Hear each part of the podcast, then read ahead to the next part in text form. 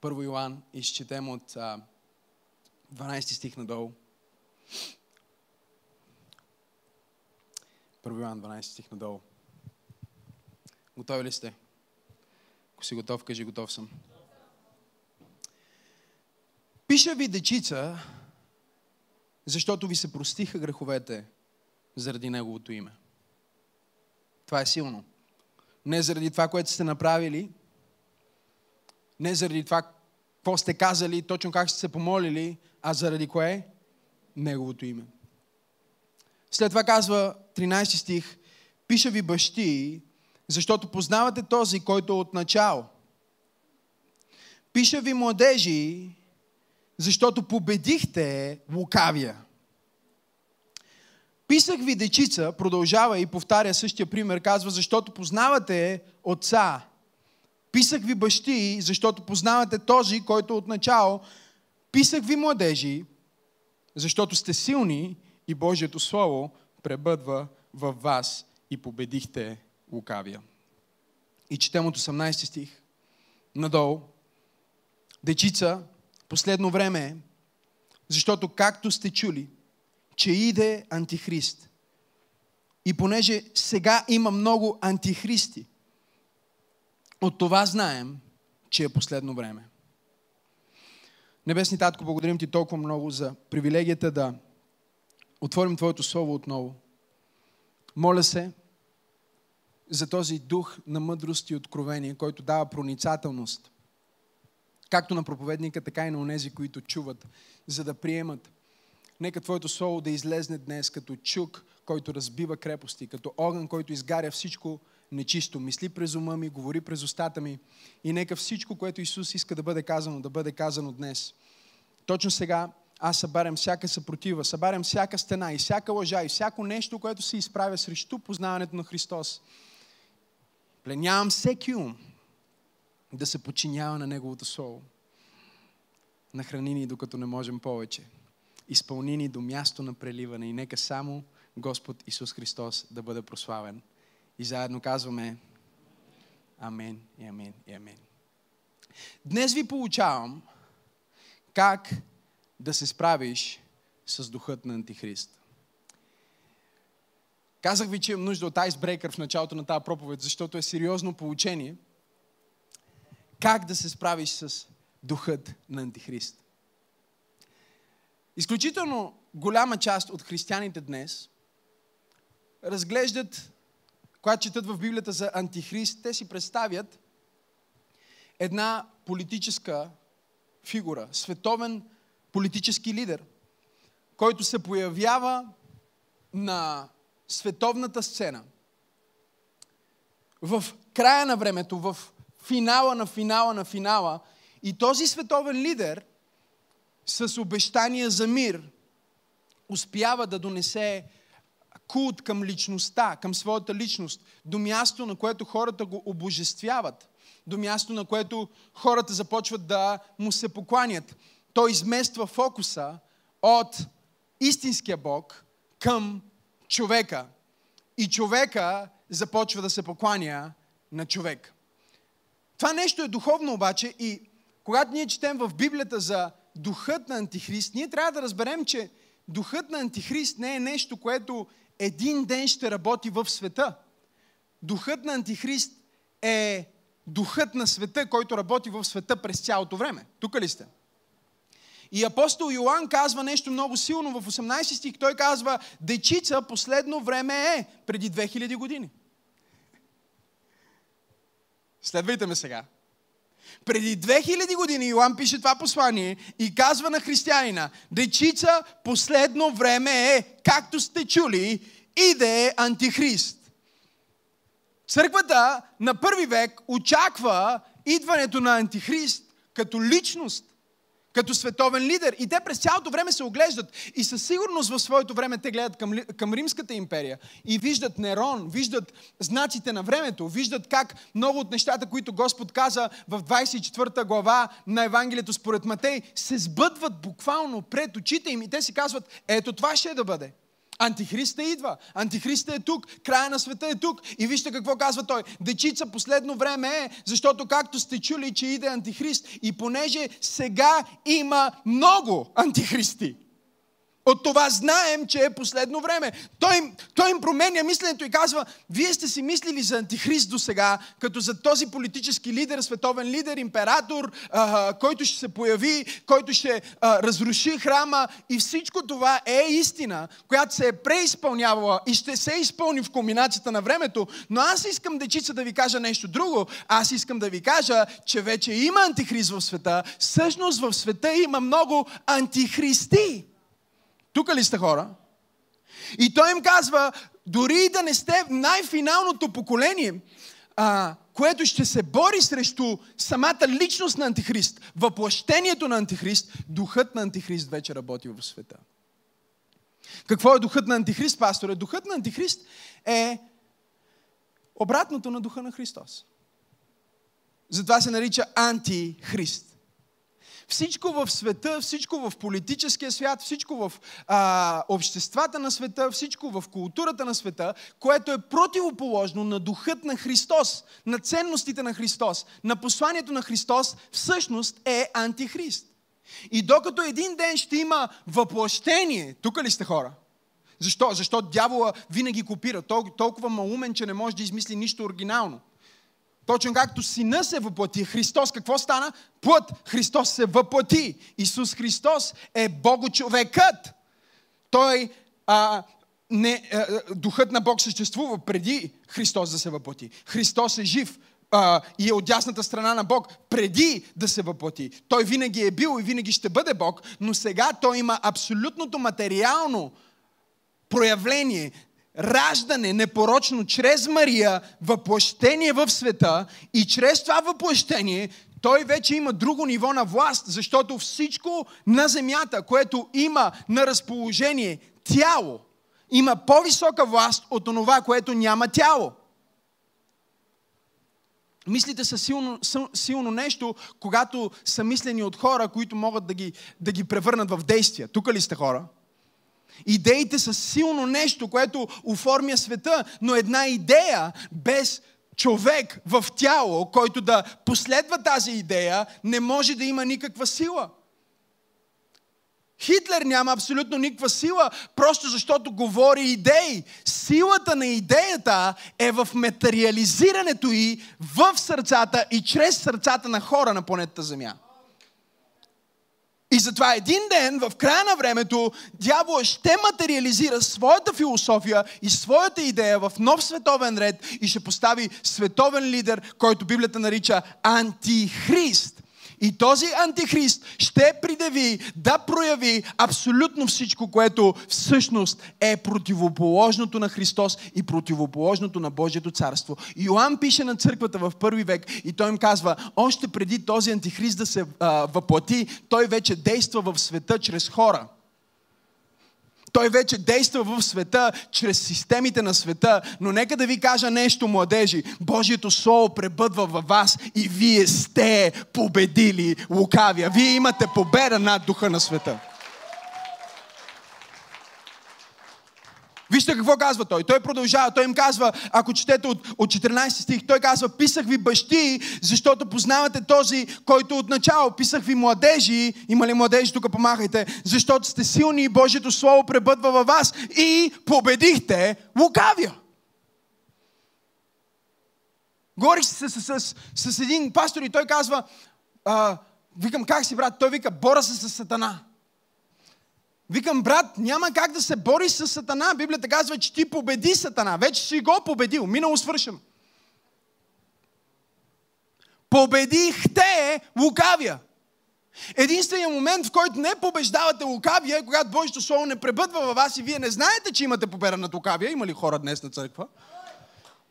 И всъщност главният инструмент, който той използва и света използва, и антихрист използва, и духа на антихрист използва, е незнанието на християнина за това, което има в Христос и непознаването на Бог.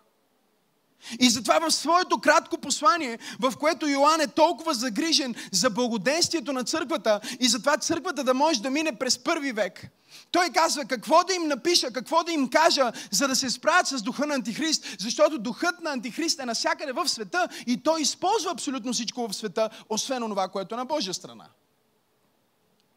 Гледали ли сте филма Матрицата? А ако не сте гледали филма Матрицата, от миналата неделя е, го споменавам, гледайте филма Матрицата. Okay. Но има този момент в Матрицата, ако не сте го гледали, ще го гледате и се сетите, ако сте го гледали, сега ще разберете за какво говоря.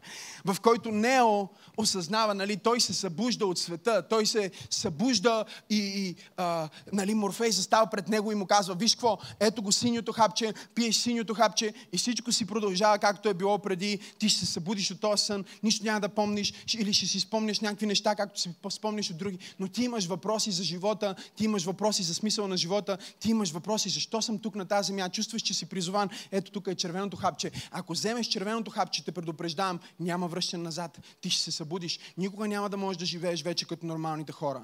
Никога вече няма да бъдеш, защото това червено хапче ще те еджекна от системата, ще те освободи от системата. И какво прави Нео? Нео избира. Той му казва, сигурен ли си? Да. И той взима червеното хапче, кръвта на Исус, халелуя на Бога, и приема кръвта на Исус. И в момента, в който той приема, тук ли се? В момента, в който той приема кръвта на Исус, в момента, в който той приема спасението, изведнъж той се събужда и се оказва, че той никога не е живял, а е бил роб на системата на света.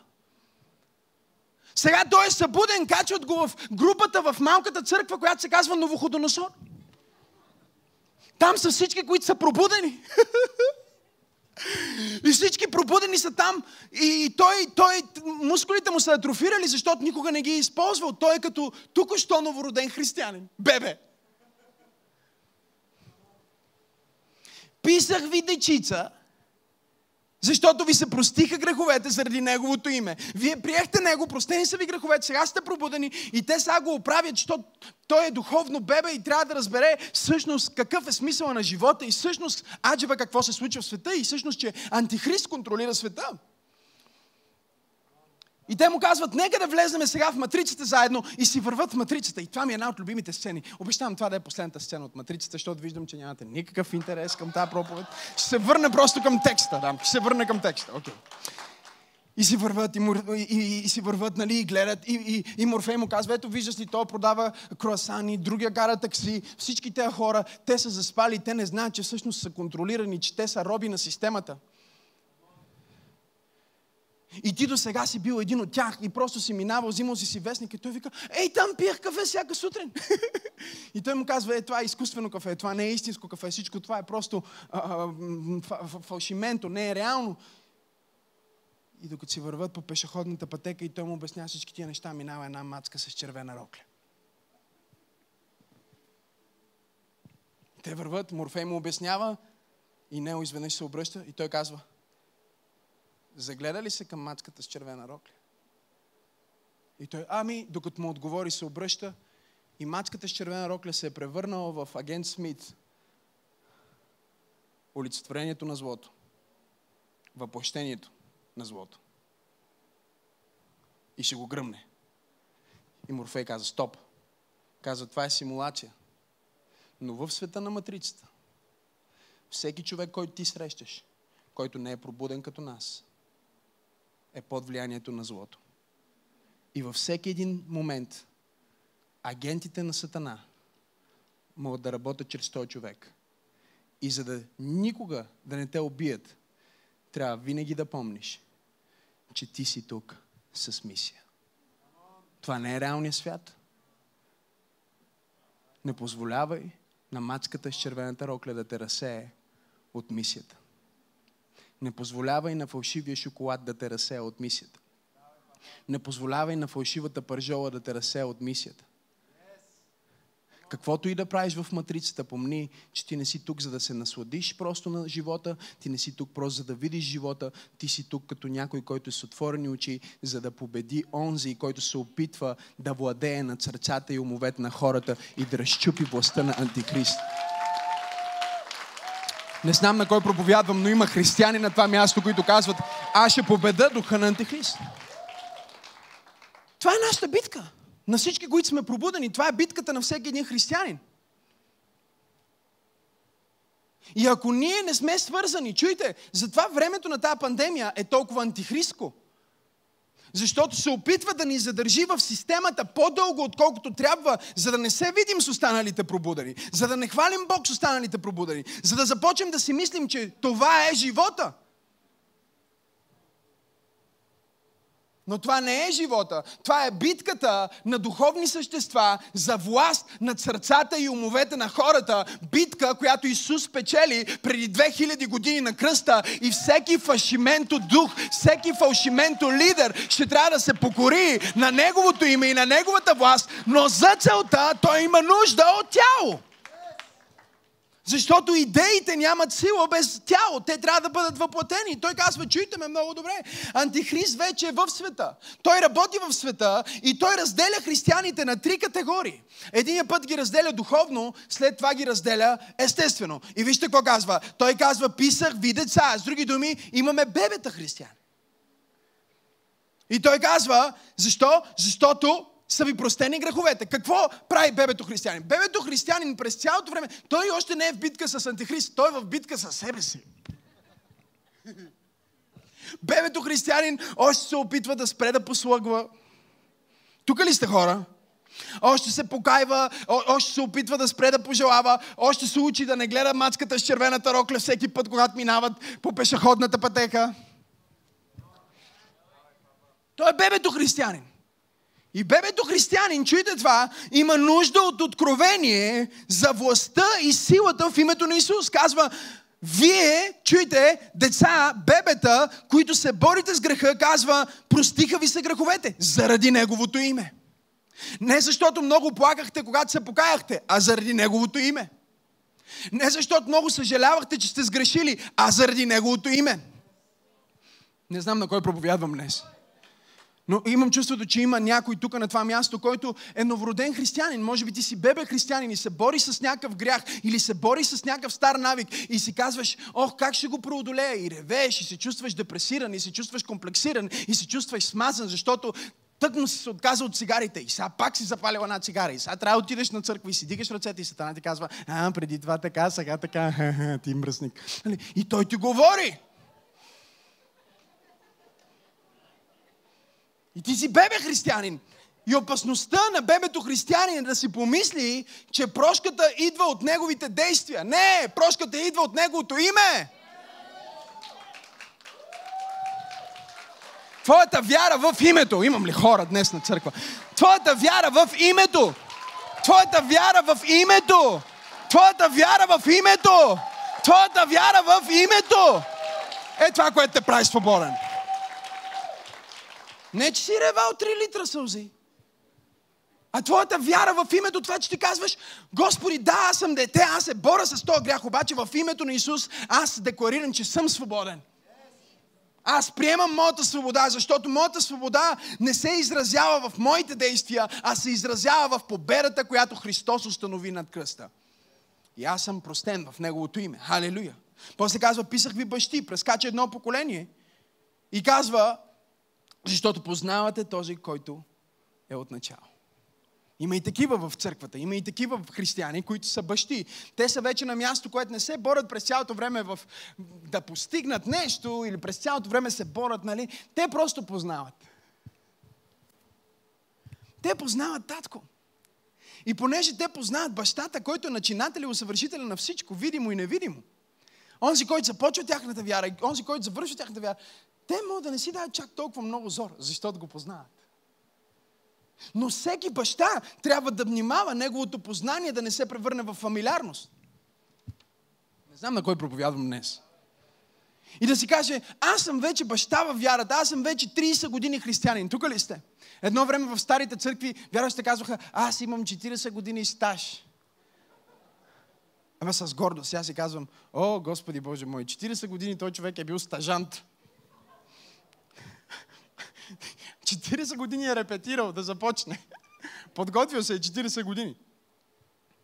Тук не говорим за стаж. Тук, когато говорим за познаване на Бог, ние не говорим просто за познаване заради самото познаване, а говорим за познаване за предаване. Не знам дали чухте това, което казах. Говорим за познаване, което е свързано с предаване. Окей, пастор Максим, ти си вече баща. Ти си баща в вярата. Ти си баща на твоите деца. Какво правиш като баща? Ти вече познаваш, ти си имаш общение с Бог и какво това познаване може да се превърне в фамилиарност, може да се превърне в а, изолация. Аз си познавам Бог, аз си общувам с Бог. За какво ми е това? За какво ми е да уча хора? За какво ми е да се занимавам с хора? За какво ми е да говоря с тия бебета във вярата, които трябва да им обяснявам как да се израстват и как да се променят? Просто мога аз да си бъда баща. Обаче смисъла на това да бъдеш баща е да издигнеш набожно поколение.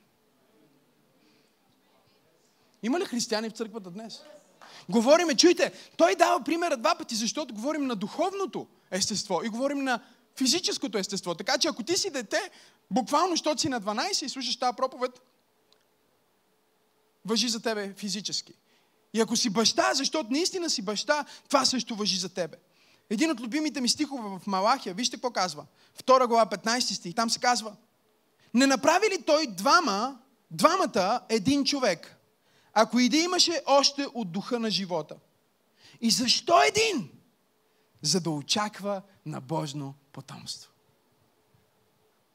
Малахия казва, какъв е целият смисъл Бог да направи двама и след това от тези двама да направи един при положение, че духа на живота е в изобилие. Казва, смисъла на единството, смисъла на събранието, смисъла на семейството е за да очаква на Божно потомство. Нека ви да, го, да ви го прочита в по, по-стар превод, за да може да го хванете. Същия стих. Там се казва така. Не направи ли така един? Но той имаше превъзходството на духа. И защо единият? За да поиска божествено семе. Затова внимавайте в духът си.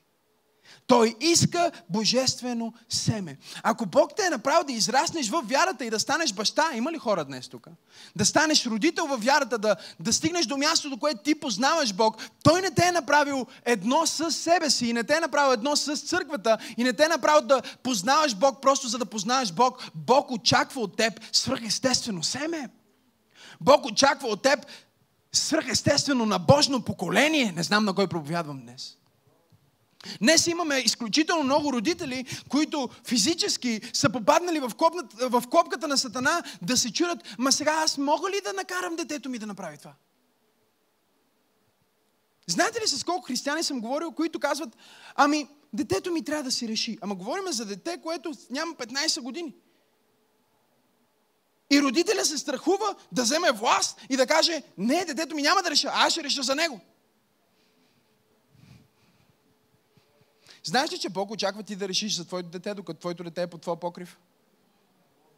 Не знам на кой проповядвам днес, но аз усещам. Виждате ли какво? Добре, че няма ваза. Не, нека ви кажа нещо, нека ви кажа нещо. Спасението е нещо индивидуално. Бог няма внуци. Което е най-плашещото нещо, защото когато Бог ми се довери с Сара, първото нещо, което направих, когато Сара се появи на бял свят, ако щете ми вярвайте, лекарите ми я дадоха и още не си бяха тръгнали да му остават насаме с нея. И аз казах, тати, добре дошла, и започнах да й говоря. Аз знам, че тя не знае, но го направих като духовен акт. И казах, скъпа, виж сега,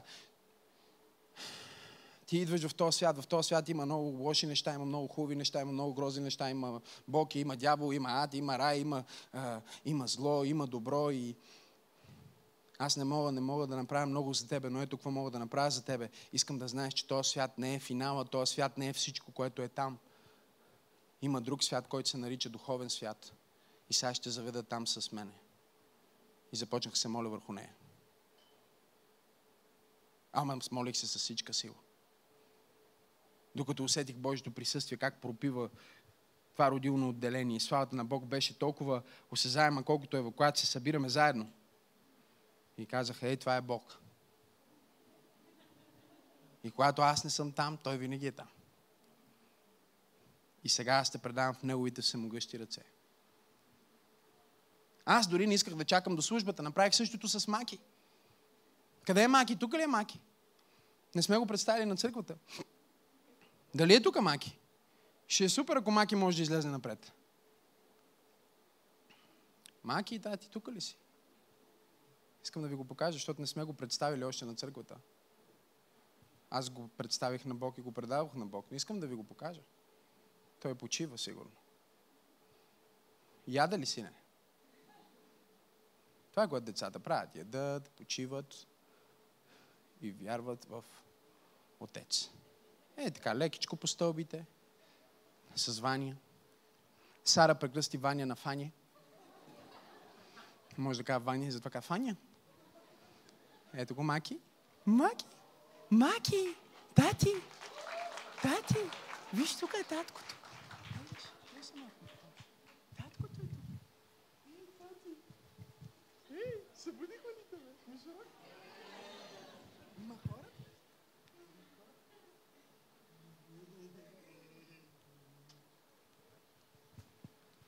Най-лудото нещо, знаете ли какво е? Че този човек, този човек спре да бъде дете, ще стане младеж, после ще стане човек и той ще си реши дали вярва в Бог или не. Той ще си реши дали да живее в матрицата или да е свободен от матрицата. Брутално е, нали? И аз си казвам, Боже, какво мога да направя аз? Какво мога да направя аз, за да той да не бъде роб на матрицата? Да, аз ще го предам на тебе, ще го доведа на църквата, обаче какво мога да направя? Аз не мога да го направя да се новороди. Тук ли сте? Той трябва да избере червеното хапче за себе си сам. Има много хора, които не искат червеното хапче. Ей, Сара! Сара! Здравей, тати! Елай, ела. И цункай, тати, цункай. Цункай, тати, ръката. Цункай, не се срамувай. Ето как. Ето я Сара. Нищо не мога да направя, разбирате ли? И си казах, какво мога да направя? Окей, аз ще ги посвета на Бог. Посветих ги на Бог, представих ги в църквата, нея Родни Хауърд Браун я представи, сега него ще го представя аз, защото Родни не е тук, очевидно.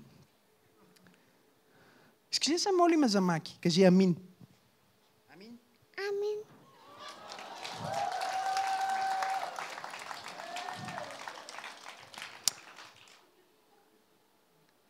И после те решават. Нека се молим заедно. Небесни татко, благодаря ти толкова много за Маки. Благодаря ти, че ми го подари. Аз го предавам в твоята бащинска ръка сега. Се моля повече от всичко да те познава. И да ходи с теб през всичките дни на живота си. В името на Исус. Амин. Амин.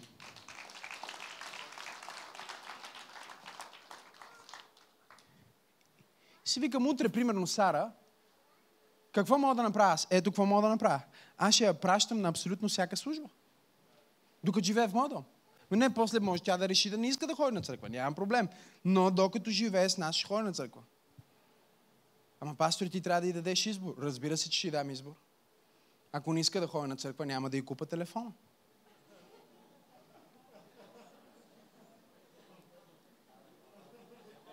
Не, имам ли право да направя това? Не, аз имам право да я възпитам. Не, не знаете ли, че нямам право да я възпитам? Аз имам отговорност да я възпитам. Аз имам отговорност да я вкарам в Божието присъствие. Ма тя не иска. Бъди умен родител, измисли някаква тактика. Ми дъщеря ми не иска да отиде на християнски лагер. Ми кажи, ако не отидеш на християнски лагер, няма да те заведа в този ресторант, където искаш да те заведа. Ако отидеш, ще ти купа новия телефон. Семпло е, нали? Ние казва, това правилно ли е? Правилно е, защото татко Бог така ни възпитава. Вас не ви ли възпитава така? Мен така ме възпитава татко Бог. Казва ми, Маки, направи еди какво за мен. И аз казвам, а, нека да помисля такова. Добре, и аз ще помисля. За кое ще помислиш? А, за онова ред ми искаш ония път. Той ме възпитава чрез своето слово. Защото той знае по-добре от мен какво е най-доброто за мен. Имам ли хора днес тук на църква? Вижте какво се казва за Авраам в Битие 17 глава 5 стих. Казва, името ти вече няма да се нарича Авраам. Ще бъдеш Авраам, отец на множества. Отец на множествата, на народите те направих и ще те наплодя твърде много. Хайде, бащи. И ще произлезнат от тебе народи и царе ще произлезнат от тебе. Има ли мъже, които казват да на това? И ще поставя моя завет между мене и тебе и между твоето потомство и родовете им. Псал ми казва, едно поколение ще хвали делата ти на друго поколение и ще разказват за твоето могъщество.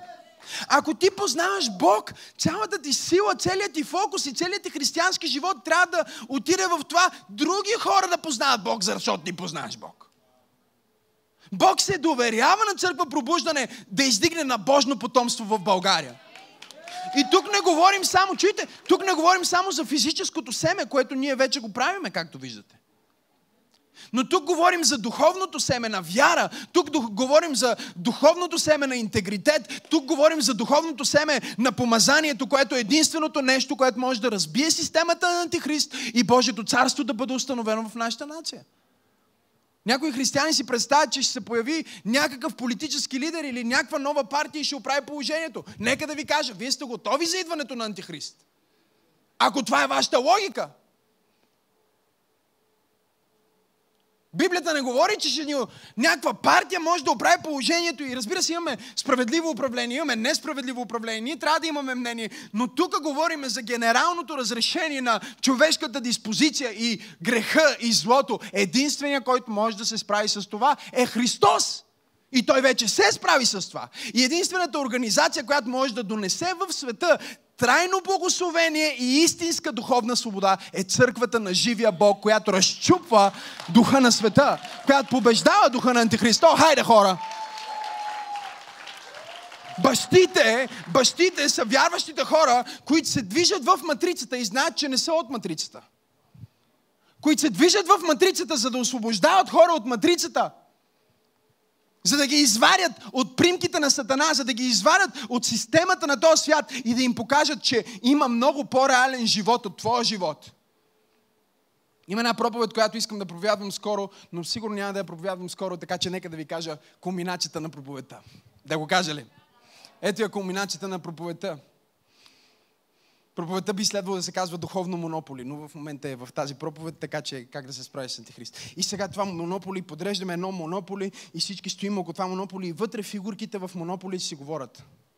Нали ги знаете, има различни фигурки, според зависи какво. Там има шапчица, има такова а, нали, а, обувка и така нататък. И това са различните герои всички се състезават кой колко повече ще построи. Нали знаете, играли ли сте монополи, хора? Да. Невярващите хора в света са като една фигурка в Монополи, която си мисли, че това е всичко, това е реалният живот. И затова те нямат надежда.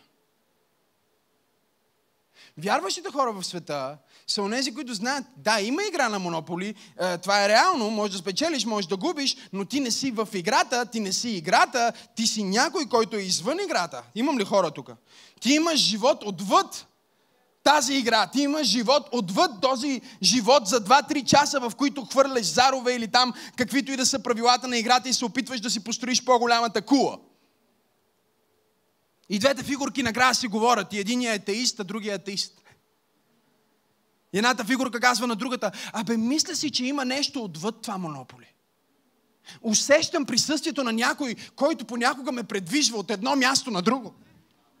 Виж колко дълъг път съм извървял. Някой ме хвана и ме вдигна. Някой направи нещо, за да аз да бъда тук, където съм. Дори казва, няма никакъв Бог, няма никакъв живот отвън, извън монополи. Това е всичко. Това са истинските пари, това са истинските къщи и това е целият живот. Това е живота, монополи. Това е нашия живот.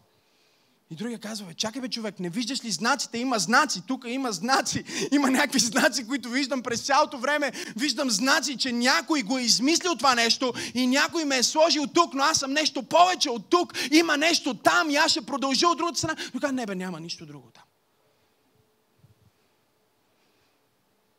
Ако ти си баща, твоята работа е да отвориш очите на децата ти, твоята работа е да отвориш очите на работниците ти, твоята работа е да отвориш очите на квартала ти, очите на нацията ти, очите на всеки човек, който срещнеш, доколкото той ти позволи, че има живот след този живот, че има нещо по-реално от тази земя, че имаме град, чието архитект и основател и строител е Всевишния Бог. Хайде, църква! Това не е всичко. Кажи, това не е всичко. Защо съществува църквата? Църквата съществува, за да може да установи тази победа на Христос над духа на Антихрист. Няма никой друг, който може да се справи с този дух. Защото всеки друг е роб на системата. Вижте какво казва. Вижте какво казва от 15 стих чета. Той казва, не любете света, нито каквото е на света.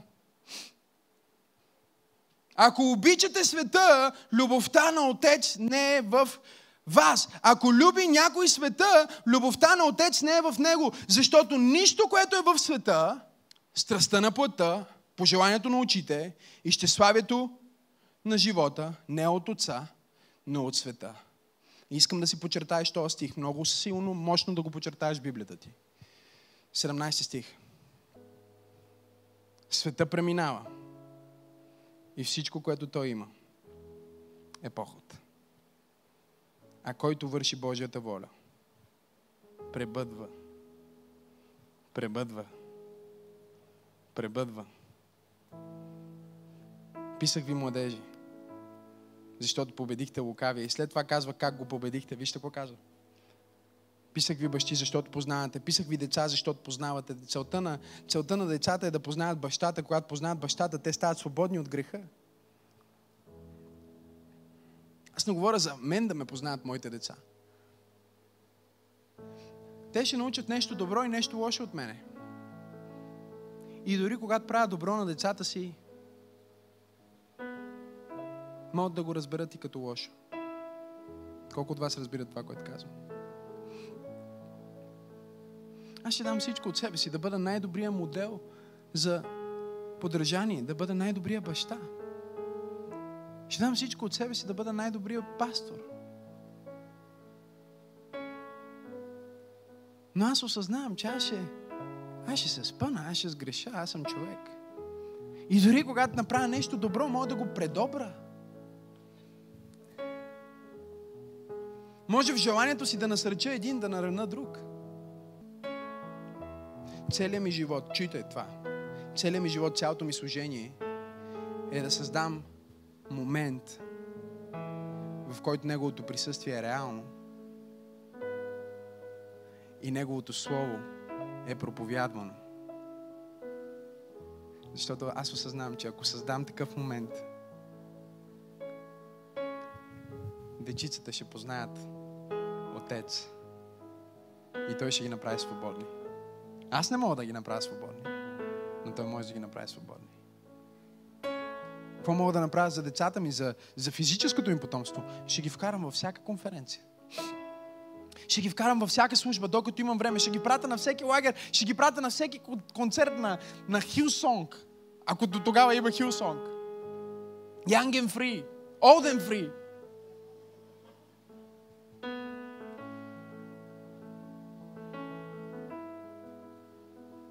Ти не можеш да контролираш. Децата ти отиват в матрицата и от сутрин до вечера са в училището и те виждат как всички други живеят и това остава отпечатък върху тях.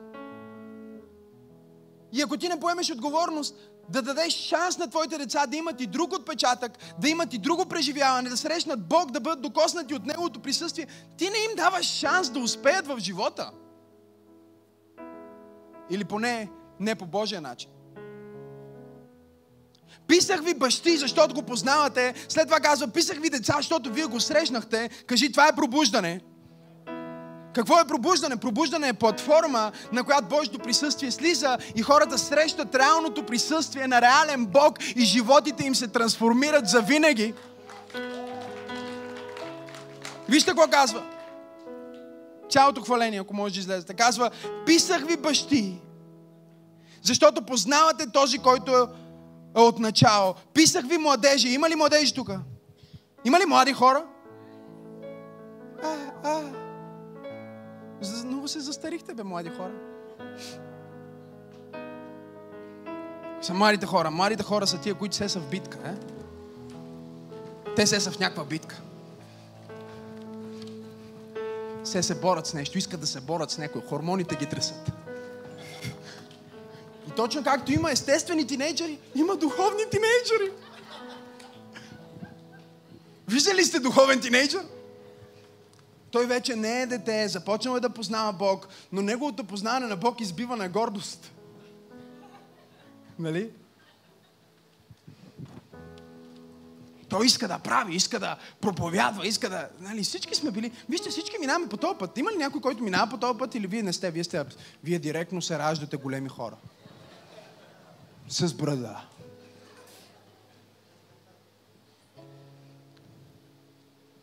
Всички израстваме, всички сме по пътя.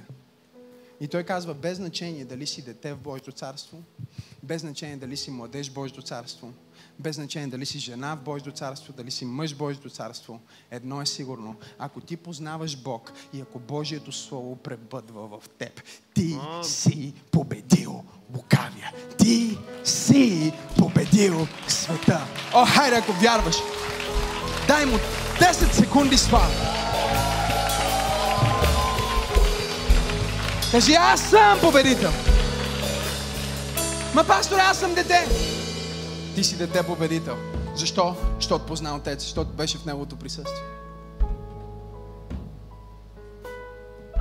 Да не сте посмяли във времето на тази пандемия да бъдете на църква на живо и да не вкарате децата си в Словото и да не ги вкарате в хвалението и да не се молите заедно за храната. Не позволявайте на духа на света да вземе децата ви. Нека ви кажа нещо. Нека ви кажа нещо. Всеки родител тук. Готови ли сте да го кажа или не? Ти имаш свята отговорност. Да направиш нещо, да създадеш пространство, където твоето потомство да срещне живия Бог. Бог ще пита за това един ден. Ако твоите деца не искат да следват Бог, защото са озрели и са станали големи хора и са казали, аз не искам да вярвам. Това е едно. Ако ти си пропуснал да създадеш мигове, моменти, в които да сте около маста и да се молите, моменти, в които да ги пратиш на християнски лагер, моменти, в които да ги пратиш на концерт християнски, моменти, в които да ги вземеш с тебе на църква, дори когато не искат да ходят на църква. Нека ви кажа нещо и с това ще се опитам да свърша наистина. Може да продължиш. Майка ми ме влачеше на църква като дете. И мразих този момент. Мразих го първо, защото ми се купуваха, примерно, купува ми се нова тениска, защото в неделя сме на църква. И цяла седмица аз искам да нося тази тениска. Някои неща не се променят. Е? Тази тениска стои за неделя, защото е специалната тениска за неделя и в неделя преди църква слагаме новата тениска и аз закусвам и се оклепвам. И майка ми бие два шамара зад врата. Слагам и старата тениска и ме влачи на църква. Отивам на църква, музиката докато върви съм окей. Okay. След това излиза пастор и казва Халелуя, халелуя, халелуя.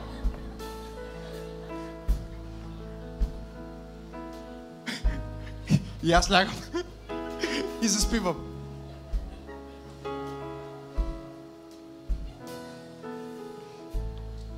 И следващата неделя горе-долу същата история. То път е риза, майка ми предупреждава, не си капи ризата, че хориме на църквата! И аз казвам, обещавам. И докато тя отида до някъде, аз решавам си направя филия с лютеница.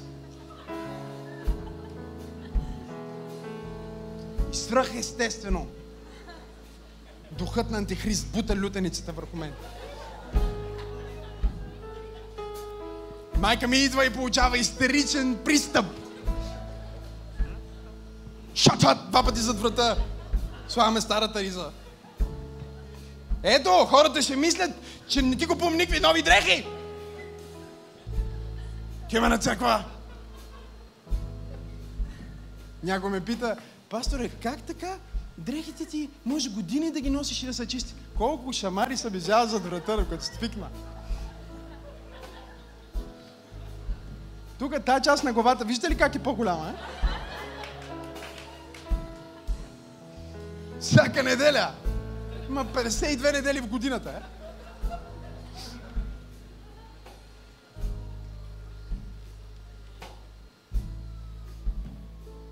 И отиваме и започва музиката, пееме песните, свършват песните и вече излиза пастор и казва Халилуя, халилуя, халилуя, погледнете наляво и надясно. Бях дете и, и майка ме води на една служба и излиза пастора и казва халелуя, халелуя. Обаче има нещо различно, има нещо не е като другото халелуя. И той казва, между нас е един велик Божий човек, и той има изцелително служение и на мен ушите ми се наостри. И човека започва да се моли. Изведнъж някакви излизат, хвърлят патерици, хвърлят инвалидни колички и нещо вътре в мен ми казва, ти ще правиш това нещо, ти ще правиш това нещо, ти ще правиш това нещо. И съм дете и сме в зала 3 на НДК. Слушайте това нещо. Това е истинска история. Майка ми ме завела в, зала 3 на НДК. И вече започнах да усещам, че има нещо там. Не всяка неделя беше, обаче имаше недели, които нещо слизаше в тази аудитория. И си лягах и не можех да заспа. Усещах го. Понякога започнах да плача, без да искам да плача. И бяхме в зала 3 на НДК, не знам на колко съм бил. Бях дете. Преди да приема Христос съзнателно за мой Господ и Спасител, спомням си го толкова ясно. Стоях в службата и чух гласа на Бог. И той ми каза, това, което този господин там, този човек прави там, този пастор, прави. Ти ще правиш. И ти ще водиш моя народ в обещаната земя. И аз отидох при Павел Игнатов и му дръпнах пълтото. Бил съм сигурно на 8 години, не знам. И му дръпнах пълтото. И той ме погледна и кажи, кажи, момко.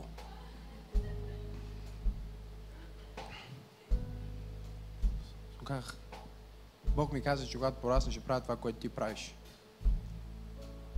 И ще заведа Неговия народ в обещаната земя. Той ме прегърна, бръкна си в пълтото. Никой няма да забравя това нещо. Бръкна си в сакото. И извади и каза, Амин. Ми даде една вафла мура. Децата не забравят такива неща. Хипер мега разтопена. А, от любимите ми. Майка ми след това, като ми видя новата тениска.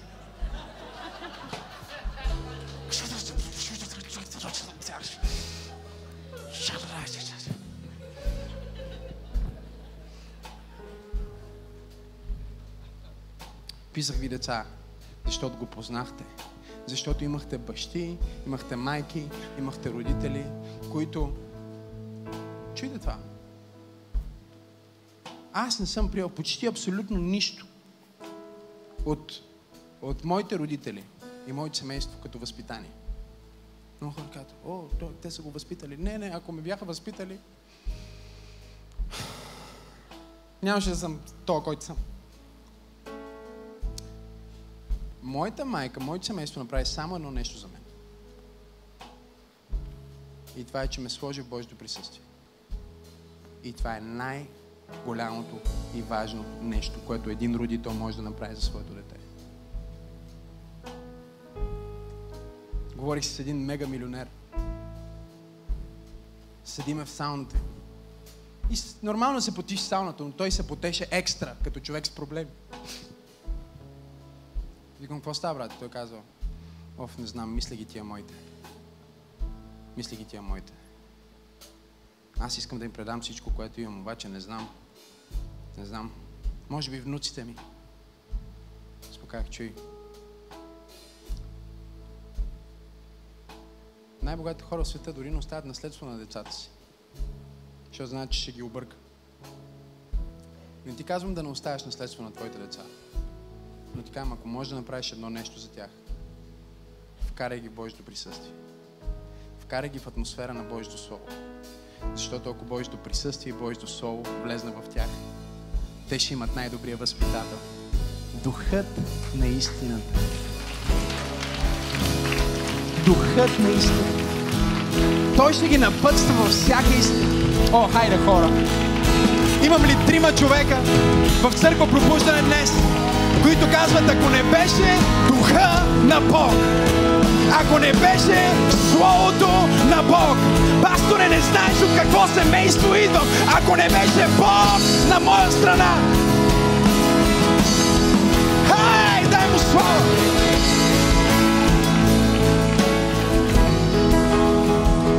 мили младежи, защото научихте Божието Слово и Божието Слово пребъдва във вас и вие не сте роби на системата. Вие ги чувате какво ви казват, ама знаете, че не е вярно, защото имате истината вътре в себе си. Хайде хора! Истината вътре в себе си, истината вътре в себе си, истината вътре в себе си. Не могат да ви заблудат с лъскави неща, не могат да ви заблудат с похота на света, не могат да ви заблудат с щеславието на живота. Вие имате истината вътре в себе си, имате духът на истината, имате Словото на истината. И Словото и духа е това, което ви дава победа над духа на Антихрист. И няма Антихрист. В лицето на човек няма антихрист, в лицето на място няма антихрист, в лицето на светско управление, което може да спре християнин, изпълнен с Божието Слово и с Божия дух, където и да си сега, дай му 5 секунди слава.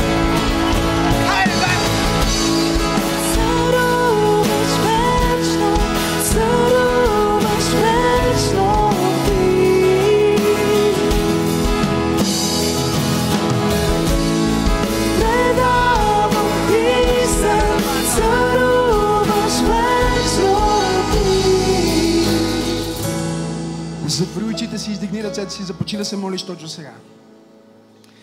Без значение дали си дете, дали си младеж, дали си баща, дали си майка, без значение какъв е твоят статут, кое е твоето място в живота, издигни ръцете си сега, поискай Неговото присъствие.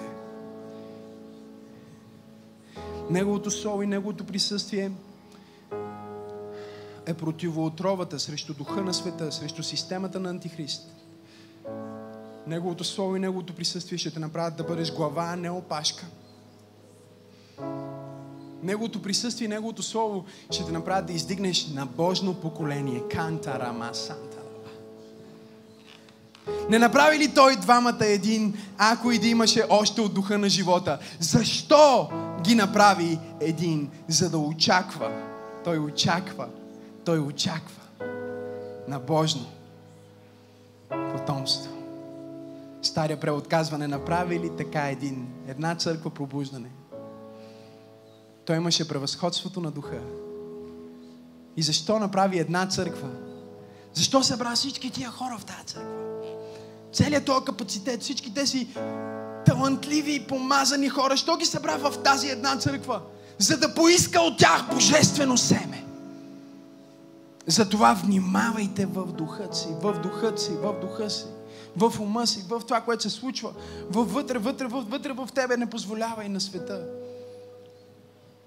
да вземе имот от твоето сърце, да вземе голяма част от твой, твоя ум. Запази по-големия дял за Божието присъствие. И живота ти никога няма да бъде същия. Моли се точно сега, където и да си. Поискай присъствието му, поискай изпълването. Хайде, църква, където и да си. Където и да откъдето и да ни гледаш. Може би ни гледаш от Америка, може би ни гледаш от Испания, може би гледаш от Франция. Ей, Изправи се сега, изправи се, започни да се молиш. Кажи, ела святи душе, вземи ръката си, служи върху детето ти и кажи, Господи, нямам какво да дам на моето дете, но искам да му дам Твоето присъствие, искам да му дам вярата в Тебе. Не знам как да го направя. Дай ми мъдрост, дай ми мъдрост, дай ми мъдрост, дай ми знание. Халелуя! Дай ми превъзходен дух, за да издигна това, което очакваш от мене. Ти очакваш на Божно поколение. Ти очакваш да издигна божествено семе. Започни да се молиш сега за семейството си. Започни да се молиш за децата си. Още нямам деца. Моли се за децата ти. Моли се, защото Бог ще ти даде деца един ден. Хайде сега се моли за тях. Моли се за семейството си. Моли се за родителите си. Моли се за църквата ни. Моли се за нацията ни. Моли се да издигнем на Божно поколение. Моли се да издигнем божествено семе. Всеки глас, всеки глас, всеки глас, всеки глас. По-силно, по-силно, по-силно.